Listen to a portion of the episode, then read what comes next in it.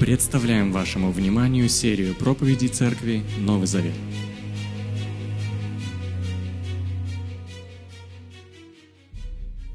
Всем привет! Пока парни катят бочку.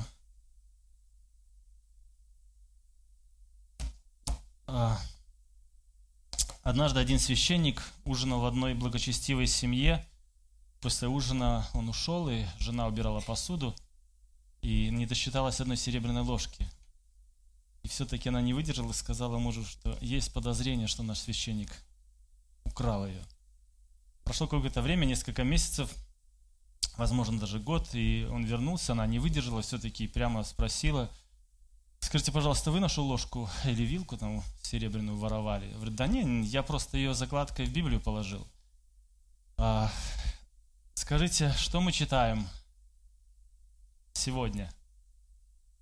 Кто-нибудь следит, у кого есть закладка серебряная ложка в нашей церкви? Сафония, да? У нас малые пророки, книга Сафонии, да. А, это еще одна книга малых пророков, их называют э, лишь только по той причине, что у них небольшой материал или объем материала. Это сравнительно небольшие книги. И эта книга была написана в последние годы жизни или в последние десятилетия жизни народа израильского или э, в родной земле до их пленения. То есть мы говорили о том, что однажды народ израильский разделился на северное и южное государство. Северное государство давно увели в плен, оно пропало, оно уже не существует. Осталось только э, небольшое государство вокруг Иерусалима. А о нем последнее время идет речь.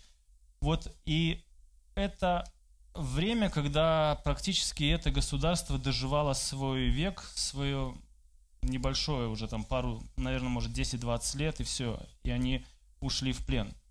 Сафония, наш пророк, э, жил и работал во время иудейского царя Иосии.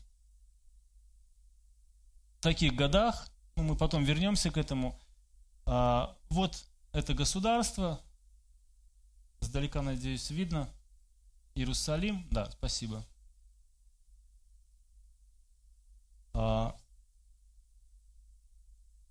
и вот наши цари. Это та же схема, что практически мы пользовались в прошлый раз, немножко дополнена или добавлена. Внизу это цари, которые были Ахас, Езекия, Манасия, Иосия, Аким, Сидекия. И вот здесь должен был быть такой пробел вот между Манасией и Иосией. Там а, Манасия вообще это дедушка Иосии. А у него был отец, его звали а, Амон, но он правил только два года, поэтому почти не вписался он сюда. Вот.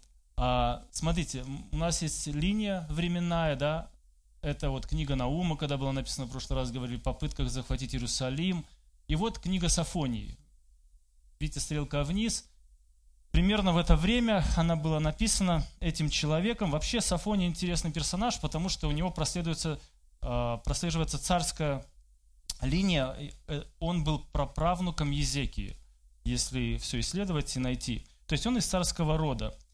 Это, это человек, и это позволяло как бы ему с, таким, с такой позиции приходить вельможам, к царю более смело, нежели э, простому человеку, и говорить Потому что если вы читали эту книгу, это не из приятнейших книг, это очень, очень острая, резкая книга. Вот. Про, э, этот же царь Осия правил примерно 31 год, плюс-минус. Э, говорят, кто-то из богослов, наверное, на любителя, но я думаю, почти, почти соглашусь с ним, что это был второй лучший царь или первый лучший царь после Давида за время всей, всего иудейского правления. То есть мы помним, у нас было религиозное, даже теократическое государство Израиль а в начале, как только Бог организовал его. До этого времени, вот 622 год там, или 600 годы до Рождества Христова, практически это государство стало светским. То есть религия это был такой обрамление определенное. Это может быть как сегодня у нас, что-то подобное. Были люди, которые искренне верили, но в большинстве случаев это, это просто что осталось от предков. И все. Э, в правлении нашего царя Иосия, это важно, выделяют два периода. кто подскажет мне, когда он воцарился вообще? Сколько было лет человеку? А? Восемь, да. Восемь лет, представляете? Кажется, э, что человек мог делать 8 лет? Правильно, ничего. У него были, да, в школу пойти. У него были пекуны, которые, в принципе, его э, пытались растить, что-то делали с ним. И он ничего не мог сделать с государством, он не мог издавать сам указы, это понятно, наверное, даже было бы глупо, если в таком возрасте он что-то там принимал решение. Э, где-то с 18 лет он начал руководить сам. И почему его называют одним из таких э, благочестивых, ярких, приятных царей для Бога в первую очередь? Потому что он начал проводить радикальные реформы, особенно в религиозной сфере. Об этом можно найти и почитать там вообще перечень, что он только сделал. А, в 622 году в храме, подумайте об этом только, при генеральной уборке была найдена книга закона. То есть стоит храм, проходит богослужение, проходят церемонии – но у людей нету книги закона. Вот давайте для сравнения. Вот если бы взять сегодняшнюю нашу церковь, чтобы она замерла вот так, мы передали там второму поколению детей нашим детей. Вот, чтобы они без книги, без Библии, вот как бы они, например, проводили собрание. Ой, мы пели там под гитару, давайте под гитару петь, да? А еще что-то они говорили, там о Боге говорили, мы не знаем, с чего они брали, но давайте мы тоже будем говорить о Боге. Кто что знает о Боге, давайте по очереди будем говорить. То есть это страшное наслоение. Кто-то съездил за границу, услышал, как у них там э, в мечети о Боге говорят. Давайте мы что-то подобное будем говорить. Это классная идея. Давайте возьмем эту фишку, она понравится нашим людям.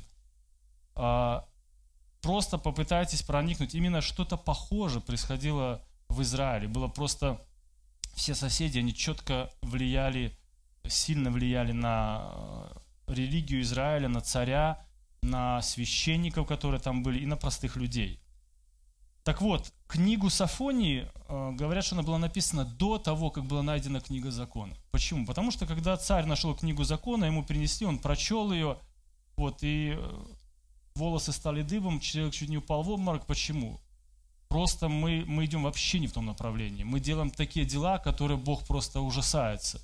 Они у нас есть. Что мы только не делаем. Э, знаете, это если привести какого-нибудь больного с гангреной, там, кучей переломами, к врачу, и он будет все утверждать, не, все нормально, не нормально, зря вы привели, тратите мое время, или там время врач, врач посмотрит, и что, это отрезать, это, то есть, вот надо был диагноз, да, книгу закона нашли, это конституция, они прочли, они увидели, мы вообще не в том направлении, мы живем ужасно, и поэтому а, по этой причине Иосия делает реформы, но книга Сафонии не упоминает ни об одной реформе она не говорит, она не ссылается, нету даже... И это говорит о том, что она была написана до этого. Возможно, даже вот эта книга, она также повлияла на Иосию, и эти проповеди его, речи, которые он говорил, как и книга закона, чтобы поменяться. Человеку 18 лет, он царь, он принимает другое решение вообще, чем делал его э, отец и дедушка. Он подражает, возможно, прадедушке. Изекия был неплохой царь. Э, и это это вызов сегодня молодым людям, которые получили определенный образ жизни от своих родителей. Они, возможно, боятся делать смелый шаг. Родители были неверующие, я как, или еще что-то. Этот человек это сделал, притом он был лидером вообще всей страны. Она могла просто восстать, или там убили бы тайно его, и все. Итак, э, идем э, дальше по нашей книге. Э, она опять же нас радует, у нее все три главы. Вот, он действительно малый пророк, не обманывает. А, и он говорит слово, которое дал ему Бог.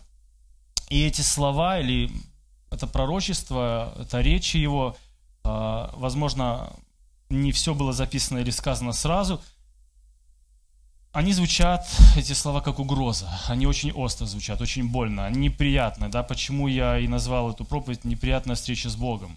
Если бы мы всю жизнь мечтали встретиться с Богом и услышали вот только эти слова от Бога нам, это как бы не лучший день был бы в нашей жизни. Вот. И главная книга, ой, главная тема этой книги – это День Господень. Да, у нас есть день города, день страны, день победы, материнский день, да, там, женский день. Есть день Господень. Бог говорит, ну, будет такой день, я, я назначу его. Вы помогите мне. Что значит День Господень? Это не новый термин, мы уже встречали, об этом говорил Исаия, а мозга употреблял этот же термин. Что вообще в широком значении этого понятия? Что значит День Господень? А? Суд? Что еще? Да, суд. Твердо сказал Виталик суд. Один читает, радует. А, да, в широком смысле это Божий суд. Представляете, вот это не просто 8 марта радостный день какой-то, да, а здесь Бог встречается с людьми, Он назвал свой день Господень судом, а, воздаяние справедливости, день мщения очень сильно. Эта книга полезна, мы можем провести несколько параллелей уроков тем, что она открывает нам немного другого Бога, которого мы не ожидали, вообще не ожидаем. А, обычно как сегодня смотрят на Бога? Это тот, который должен исполнить, например, наш заказ на погоду, там, да, на здоровье, на жизнь, на профессию. Ну, как бы мы просто просим, такой добрый дедушка, но он не может даже по-другому делать. Мы даже навязываем ему определенные черты характера, которые с нашей гуманистической точки зрения должны быть у Бога, и он должен вот только вот так поступать, а здесь ломается шаблон. День Господень, вот смотрите, как он описывается. Близок великий день Господень, близок и очень спешит. Страшный шум поднимается в день Господа, даже храбрые воины будут кричать. Тот день будет днем гнева, днем скорби и муки, днем гибели и разрушения, днем мглы и мрака, днем туч и тьмы, днем звука рога и кличек битве против укрепленных городов и высоких башен. Тьма и мрак, да, выражения такие, облаком, трубный звук. Вообще это чуть позже, первые стихи, они вообще говорят о том, что Бог истребит всех людей, не только людей. Если посмотреть, это зеркальное отображение творения. Как он э, от простого к сложному до человека творил, так и он будет уничтожать от человека до рыб и всего остального. Как бы общий такой ко всему народу общий призыв, что настанет такой день, и я буду разбираться со всем. И затем он а, более конкретно описывает этот день, и для евреев эти слова должны были что-то говорить, потому что, потому что мрак и тьма – это состояние, которое было до сотворения. Мрак и тьма – это состояние, которое было во время египетских казней для еврейского народа.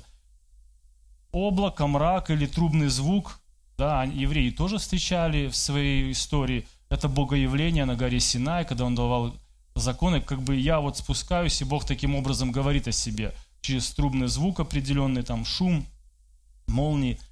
То есть вот его э, приход на землю.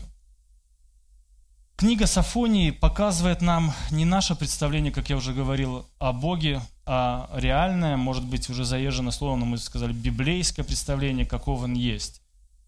Его справедливость, которая будет выражаться через Э, наказание грех и его милость. Вот две, э, две черты характера мы можем увидеть э, в трех главах этой книги. Итак, Божий гнев в книге Сафонии. А, мы не раз уже упоминали, что многие пророки, они постоянно, они просто как бьют молотком в один и тот же гвоздь, говорят о суде, наказании. Делайте так, будет вот так, вот так, вот так. И нам, может быть, уже надоело здесь э, об этом слушать еще от одного пророка. Но и Сафония напоминает и говорит о том, что у Бога есть, кроме качества любви, милосердия, долготерпения, страдания и других качеств, есть еще такое качество, как справедливость, и Бог наказывает грех. Бог будет разбираться с э, грехом, Бог покажет, явит свой, свой гнев. Смотрите, интересно здесь есть деталь – часто пророки, которые говорили наперед, наперед там не только Сафоне, например, Иаиль, он говорил о Христе, и он говорил так одним текстом, одним предложением. Но когда мы вникаем, смотрим, мы видим, что часть этого пророчества исполнилась при первом пришествии Христа, а часть пророчества исполнится при втором пришествии Христа. Но сам пророк, говоря эту свою речь, он не разделяет. Он даже, наверное, сам не понимал до конца, где одно, а где второе. Вот поэтому есть такой, вот такой взгляд на пророчество. Смотрите, вот пророк, если вы видите слишком мелко, да, Вот день Господень близкий, день Господень, который будет далекий. То есть, по сути, э, Сафония говорит на этом примере, что э, я вам покажу такой локальный пример Дня Господня над Иудеей. Но однажды будет просто масштабный День Господень для всей земли. Он произойдет вот точно так же. Например, в седьмом стихе написано «Умолкни пред владыкой Господом, так как близок день Господа. Он приготовил жертву и уже созвал гостей». Вот это пример близкого э, Дня Господня, который и произошел с тем, когда Вавилон пришел, захватил Иудею, увели всех в плен, очень много людей, очень много людей погибло. Вот день Господень для еврейского народа близкий. И дальний – это событие, когда по сути, оно описывает, например, вот следующие э, стихи. «Ни серебро, ни золото не смогут спасти их в день гнева Господа. В пламени его ревности сгорит вся земля. Внезапный конец положит он всем, кто живет на земле». Похожее описание вы найдете в книге Откровения об истреблении всех жителей земли э, на последнем, в последний, когда будет последний суд.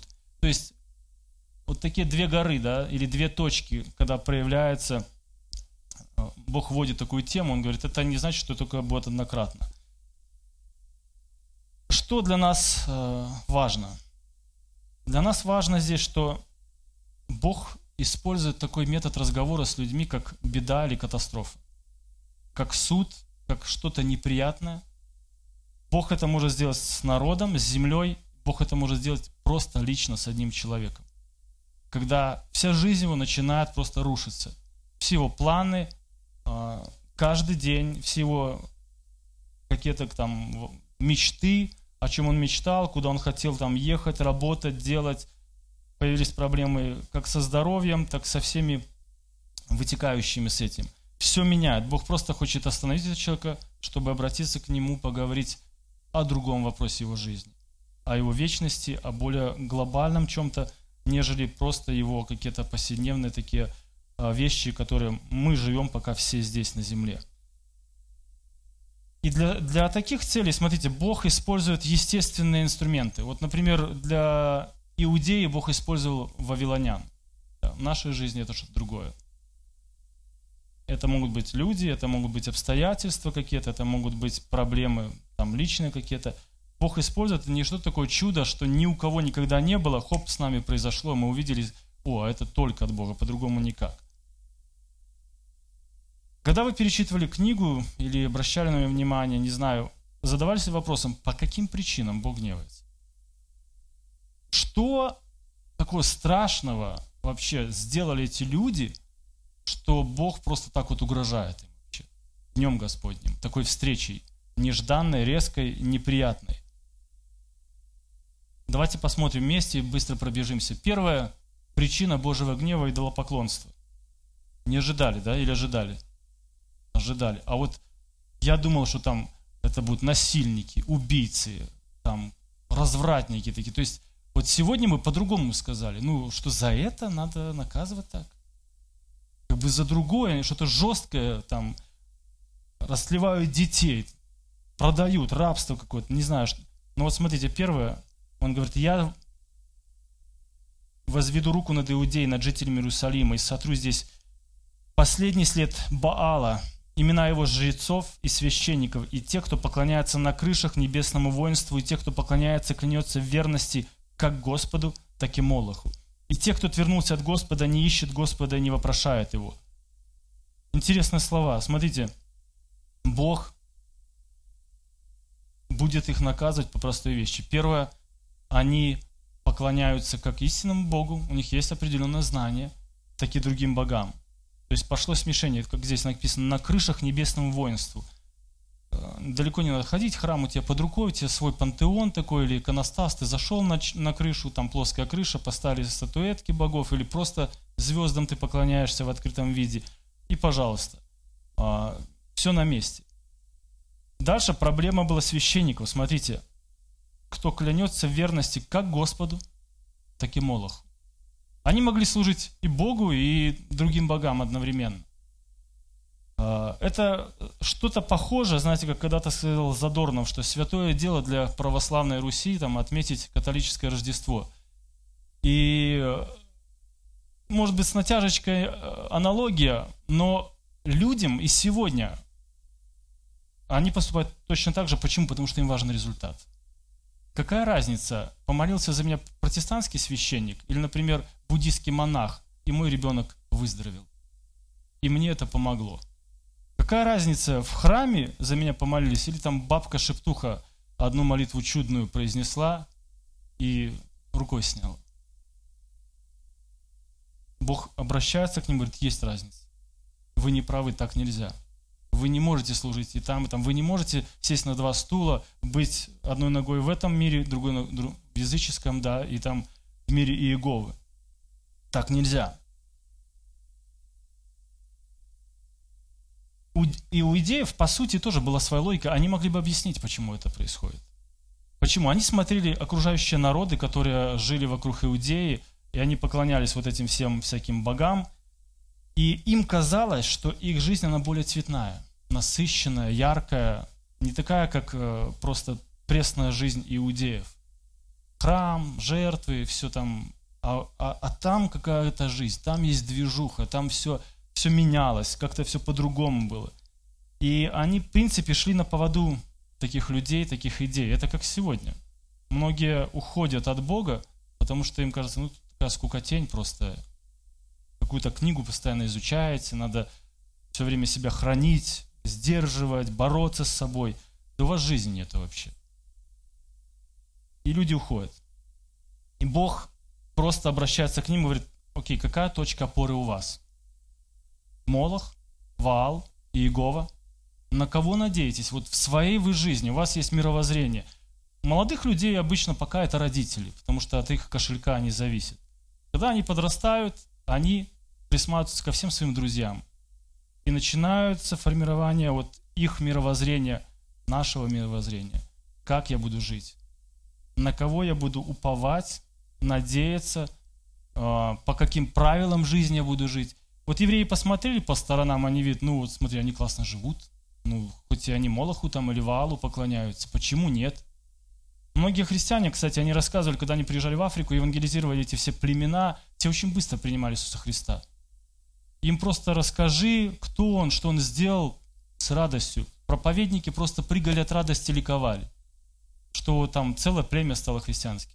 Но как только приходил вечер, и они шли в свою палатку, дом, да, они брали куриную лапку, веник, метли там все, прыгали, шумели. Почему? Они говорят, ну, и христианский Бог, это тоже хорошо. Вот у нас есть разные амулеты, они духов защищают, все такое, а тут еще ваш Бог, нормальная вещь. Они добавляли, они собирали, просто коллекционировали, ну, авось поможет. А, мы иногда это делаем просто непреднамеренно. И в нашей стране просто непреднамеренно, там, не думая об этом. Но нам нужен чаще всего это результат. Сегодня у каждого своя точка опоры. Кто-то думает, сделаю классную карьеру, жизнь удастся. Выстрою, добьюсь, поднимусь, достаток будет, выйду удачно замуж. Все, отлично. Можно жить будет, устрою. Заведу влиятельных друзей. И все, на этом точка. А где точка опоры ваша? В трудную минуту. На кого вы надеетесь? Кому приходите? Кто определяет вообще, как вы живете? Подумайте, спросите себя, где это? А, в своей проповеди Тим Келлер объясняет модель счастья. И он говорит, молодые люди, которым тяжело услышать пожилых, думают, что счастье равно хорошая работа, любимая, которая мне нравится, жена, которую там найду, которая нравится, равно счастье. Люди, которые пожили там 10-20 лет, понимают, что даже самая лучшая жена тоже косячит, как и лучший муж. И не совсем там счастье бывает. На хорошей суперской работе есть коллеги, которые достают и делают эту работу не совсем хорошей. Да и потом встречаешься с трудностями, которые ты не предполагал, что на этой клевой работе будут. И ты понимаешь, что жизнь непроста. И он говорит, а потому что не может найти наша нематериальная душа успокоение в материальных вещах. И поэтому она не находит это счастье. Эти люди, евреи, которые, они сделали себе просто идола, да, или поклонялись идолам. Видимо, у нас они другие. Ну, давайте определим, да, быстро, что такое идолопоклонство. Вот одно из определений. Это возвышение кого-то или чего-то в положение превышающее, равное или состав... составимое с положением Бога. Вот, э, чтобы удержать и сбалансировать это, чтобы евреи не впадали, это Бог дал им первую заповедь. Помните, какая самая главная заповедь у Христа спрашивали, он отвечал. Там вот написано. Всем сердцем, да, всей душой спят уже. А, почему всем, всем, всем, всем? Он говорит, не частью полюби Бога, чуть-чуть, да, ну и остальное там тоже, и Молоха полюби, деньги полюби, сексом живи и все такое. Нет, он говорит, пусть вся твоя сущность будет во мне. Тогда у тебя не будет идолов. И это очень важно. Отличительная черта верующих людей – это желание исполнить Божью волю. Об этом пытается сказать Сафония этим людям. Желание исполнить не один раз. Это не просто ситуационная такая штука. Чтобы избежать Дня Господня, Божия гнева, так надо что-то по-быстрому решить, схемку придумать, и все, пропуск получил, дальше живу. Он говорит, нет, это образ жизни. Следующее, пойдем быстрее немного. Причина, почему Бог гневается, это изменение системы поклонения. Смотрите, Бог говорит, я накажу в тот день всех, кто прыгает через порог, кто наполняет дом своих владык богов насилием и обманом. Прыгайте через порог. Да? С чем связано это? Да? Есть э, вещь, которая была связана с богом Дагоном, э, филистимлян. Он, а долгая история, суть такая, что они боялись наступать на порог, связано было там с их э, падением их божества, вмешательством Бога в их жизнь, как у нас сегодня страх да, здороваться через порог. Да? А, и это была часть как бы религии чужой. Они что-то наследовали, они приняли ее себе, они, приходя в храм или делали определенные шаги, непростые шаги.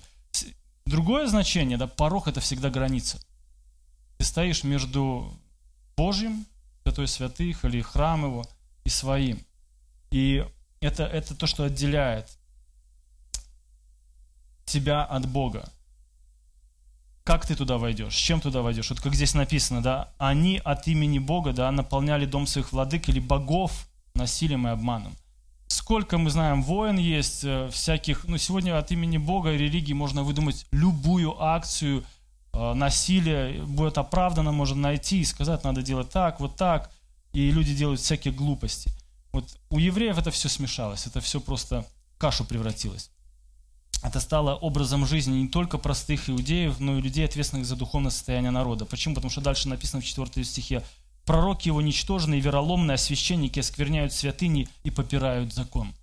Вот, вот всякой вот такой ерундой, языческой, оскверняют и попирают. Следующая причина, третья причина, мы можем проследить а, здесь в книге Сафонии философию жизни этих людей, типа деньги решают все.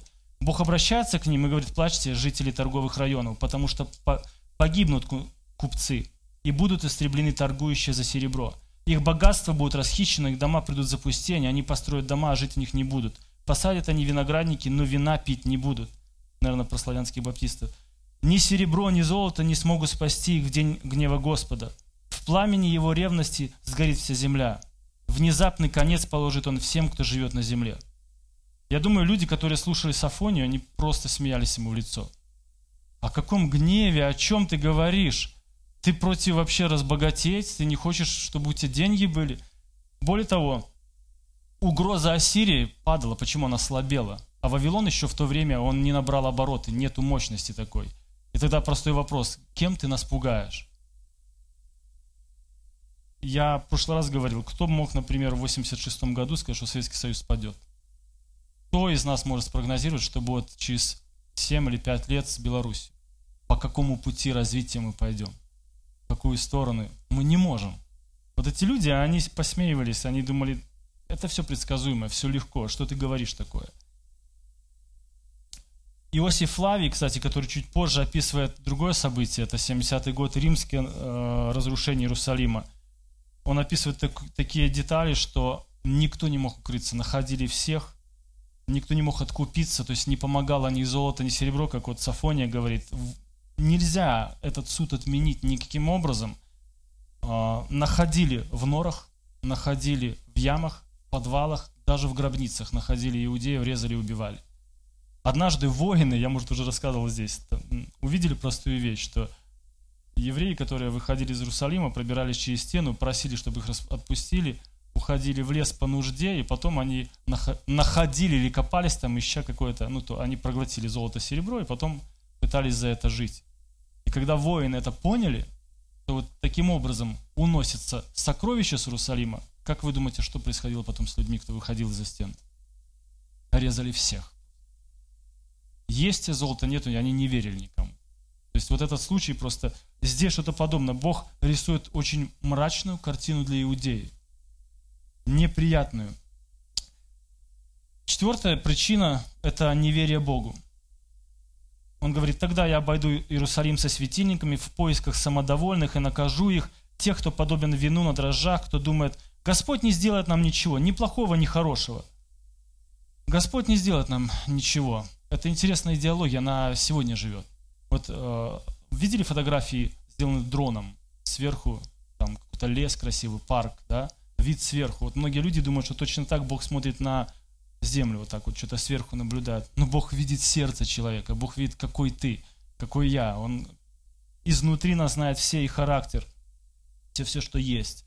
И люди объясняли очень просто. Они говорят, Бог вообще, Он может, если это и есть, но Он не вмешивается. Никаких последствий Его вмешания в нашу жизнь нет. Ни хороших, ни плохих. А если Бога нет, значит что? делай все, что хочешь. И они не думали тогда о последствиях. Они оправдывали свои действия, может быть, свой бизнес, свои какие-то политические вопросы решали, все простым оговоркой. Бог где-то далеко. Это такое надмение. Бог говорит, интересным таким способом, я даже возьму фонарь, пройду по всем домам и ну, и найду вас всех. Никто не уйдет. Все гордые, напыщенные, которые вот такое мнение о себе и обо мне, никто от меня не уйдет. И как следствие, он говорит, он никого не слушает, ничему не учится, это о народе идет речь. На Господа не уповает, не приближается к своему Богу. Это следствие того, что они отвернулись от Бога, начиная с идолопоклонства. Вы уже автоматом пуговицы застегиваете у себя на рубашке? Есть такое дело, если неправильно одну застегнешь, то потом все не сойдутся. Да? Вот если начнешь неправильно верить в Бога, неправильно, не понимая Его, потом все может не сойтись. Один их неверный шаг, идолопоклонства, завел их потом практику жизни совсем в другую сторону. Вот то, что мы сейчас и читаем. Последнее, не последнее практически, но чему это приводит, это открытый грех против Бога. Я пошлю на людей такую беду, что они станут бродить как слепые за то, что согрешили пред Господом. Их кровь прольется, как вода, их плоть будет выброшена, как навоз. Очень жесткие слова. То есть они открыто грешат, и Бог говорит, вот, за что вот расплата. А, помните завет Бога Израиля? У них был завет, много пунктов этого завета можно найти во второзаконии, и там в два раза больше будет наказания, нежели благословение за нарушение этого завета. И за непослушание написано следующее. «Поразит тебя Господь сумасшествием, слепотой, оцепенением сердца, и ты будешь ощупью ходить в полдень, как слепой ощупью ходить в потьмах, и не будешь иметь успех в путях твоих, и будут теснить тебя всякий день, и никто не защитит тебя». Вот как, как здесь написано у Сафонии, что они станут бродить как слепые. Вот буквально исполняется наказание, нарушение завета с Богом. И в каком-то смысле эта буквальная слепота пришла к ним. Почему? Потому что мы, читая дальше, знаем, что они увели царя, ослепили, и не только его. У них была такая практика у вавилонян физически ослеплять людей и уводить. Проще управлять. Не всех, но в, в большей степени, конечно, это аллегория здесь. Итак, э, мы видим, что есть как минимум здесь пять пунктов, из-за чего Бог посылает свой суд, являет свой гнев на этот народ. Интересно же здесь сравнение, вот последняя деталь, он говорит, кровь как вода и плоть как помет. Буквально ничего не стоит. Сегодня вода практически в каждом доме. Ничего не стоит. Он говорит, настолько будет без, ну, жизнь человеческая, мелочь просто, будет убивать на так вас. Была одна царица, евреи знали ее и звали Изавель. Написано о ней так. «И будет труп Изавели на участке израильском, как навоз на поле, так что никто не скажет, что это Изавель». То есть сравнение израильтян, иудеев, и в памяти вот эта вот нечестивая царица, которой точно такое описание, это было ну, как бы оскорбление сверх меры этих людей. То есть Сафония прямо в лоб им говорит очень-очень неприятные слова. В высшей степени оскорбление слушателей. Какие масштабы Божьего гнева? Божий гнев, он не заканчивается э, только иудеи. Вторая глава, начиная с 4 стиха, мы пропустим немного первые три стиха, она обращается еще к пяти странам. Это филистимляне, мавитяне, минитяне, Эфиопия и Ассирия. Здесь не совсем карта та, но вот это вот страны, которые были с востока, с запада, с юга и с севера. А об Ассирии мы в прошлый раз говорили – они тоже все попадут под суд и пропадут. Например, те же филистимляне, которые постоянно досаждали Израилю, они, их практически стер с лица земли Александр Македонский, они пропали. Все остальные эти тоже точно так же. Аманитяне, мавитяне, сложно найти даже корни какие-то последние их. А, и возникает просто реальный вопрос. Есть Бог, угроза, причины. Что можно сделать, чтобы не попасть? под молотки. Как можно избежать гнева? Как можно уйти с Дня Господня спокойным сердцем? Вторая глава говорит, «Суетитесь, суетитесь, народ бесстыжий, пока не свершился закон, и день не пролетел, как мякина, пока не пришел на вас яростный гнев Господень, пока не пришел на вас день гнева Господнего. Ищите Господа все покорные на земле, те, кто законы Его исполняют, ищите праведность, ищите смирение, и, быть может, вы укроетесь в день гнева Господнего. То есть есть путь, есть выход. Бог не просто пугает и потом говорит, ну, это, знаете, как э, перешел тебе код дорогу, да, или бабка с ведрами. Ты как бы понимаешь, что тебе что-то грозит, но не знаешь, как выкрутиться. Вот здесь не так, потому что Бог, Он если говорит реально, Он говорит, есть у вас и э, путь, как можно избежать. Первый он говорит, ищите Господа, смиренные на земле, ищите праведности, ищите кротости. То есть здесь даже вверху написано, что Бог дает время даже этим людям, время и возможность, чтобы они нашли Бога и решили вопрос. Время этого мало. Как он описывает это время? Как гонимое ветром мекина. Когда мы брали вот что-то легкое так на ветер очень быстро уходит, вот как одуванчик, его нет. Он говорит, время мало вообще. И на самом деле Яков потом берет это, говорят, наша, наша жизнь как пар. Я не знаю, сколько времени вы потратили на то, чтобы не искать Бога, не, не избежать этой возможности, но не упустить эту возможность, не тяните. И далее он как бы дает направление. Есть следующее направление, как это сделать. Ищите Бога, то есть познавайте, кто Он. Вот есть Библия для этого. Смиряйте себя. Понимайте, что не вы управляете вообще вашей жизнью. И исполняйте Его слова. И это как образ жизни написано. И третья глава, последняя глава, говорит о прекращении Божьего гнева. Вот очень, видите, радостная весть. Есть справедливость, есть милость. А, с 9 по 20 стих речь идет о очень приятной а, новости для евреев. «И тогда я дам народам уста чистые, чтобы все они призывали имя Господа, и плечом плечу служили Ему. Из-за реки Куша приверженцы мои, те, кто был мной рассеян, принесут мне приношение. В тот день ты не будешь больше пристыжена столице из всех твоих поступков, которыми ты восставала против меня. Ибо тогда я уберу из-за тебя превозносящихся твоих гордецов, ты не будешь больше кичиться на святой моей горе, я оставлю в тебе народ, бедный, смиренный, и они будут уповать на имя Господня. Остаток Израиля не будет совершать злодейства, не будет говорить лжи, не будет больше в их устах коварного языка, будут пасти они и спать спокойно, и никто их не тронет. Пой, дочь Сиона, ликуй, Израиль, радуйся и веселись всем сердцем, дочь Иерусалима. Отменил Господь приговор тебе, прогнал твоего врага, Господь, царь Израилев, тебе. Больше ты не увидишь беды. В тот день Иерусалиму будет сказано, не бойся. Сиону будет сказано, да не ослабеют твои руки. Господь Бог твой в тебе, воин,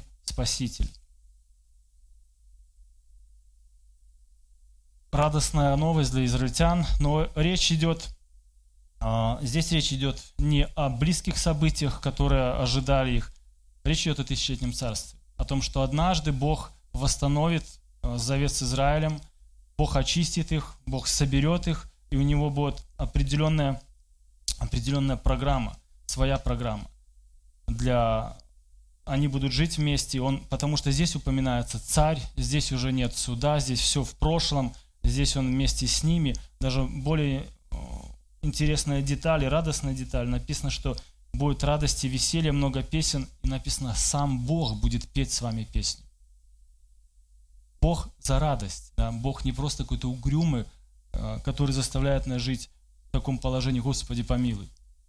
Он хочет, чтобы мы радовались. Он хочет, чтобы мы наслаждались вместе с Ним, жили, прославляли, познавали Его – Итак, а, какие же уроки может нам дать наш старик Сафония? Много времени прожил этот человек. Говорят, что у пожилых людей садится зрение. Но вы знаете, что они видят больше, чем все молодые. Да, только это называется мудрость и опыт. Не совсем зрение. Так вот, Сафония вызывает у нас дискомфорт, когда читаешь эту книгу. И это его цель, чтобы мы оторвались от всех наших обычных дел, испугались и посмотрели на свою жизнь на фоне вечности. Как она выглядит, куда я иду, где я стою, какие отношения мои с Богом, а знаю его или нет. Он отвлекает нас. И мы четко видим две характеристики – справедливость и любовь. Он являет свою справедливость, наказывая грех, и являет свою любовь он долготерпит свой народ, он вообще десятилетиями терпел и просто не убивал их так по первому зову за грех какой-то. Но Бог не закроет глаза на насилие человеческое, на тот ужас, на тот грех, что делают люди и даже сегодня. Как мы можем быть вообще уверены в справедливости Бога? Вот в прошлый раз мы тоже касались темы справедливости. Чаще всего, когда люди, например, конфликтуют, проблема, что обе стороны не владеют информацией до конца у них есть надуманные вещи, и мы не доверяем. Ты правильно меня понял, неправильно, я это сказал. С Богом все проще, потому что Он знает все. Он, он, он владеет объективной информацией. Он не прибавит больше, ему это не надо, но Он знает о нас все. О каждом из нас. Поэтому Его суд всегда будет справедлив. Но верующие люди, которые верят, что Иисус Христос умер за их грехи, никогда не придут на день Господень. Они не столкнутся с Божьим гневом. А знаете почему? Потому что Божий гнев был уже излит за наши грехи на Его Сына на Голгофском кресте. Все заплачено не нами, Бог заплатил эту цену и нам это дал как подарок. Мы верой это приняли, мы радуемся, живем, наслаждаемся, и мы благодарны Богу. Если вы не доверяете Богу, Ваша встреча с ним еще, с его гневом еще впереди. И это очень серьезное предупреждение от Сафонии. Но если вы доверили свою жизнь, мы только можем радоваться и благодарить Бога вместе. Аминь. Помолимся. Наш Бог, мы благодарим Тебя еще за эту небольшую книгу, книгу Сафонии и Твое напоминание нам, напоминание о том, что не всегда, не не всегда будет делаться грех, что есть предел твоему терпению, будет справедливый суд, справедливый гнев, наказание, воздаяние а, всякому злу, которое делается здесь на земле всеми людьми. И в то же время, Господи, мы рады, мы преклоняемся при Тобой и благодарим от всего сердца, что Ты дал возможность уйти от этого гнева благодаря жертве Твоего Сына Иисуса Христа, который понес наказание, принял гнев за наши грехи, Господи. Мы постоянно об этом хотим говорить, прославлять и благодарить Тебя, наш Бог. Аминь.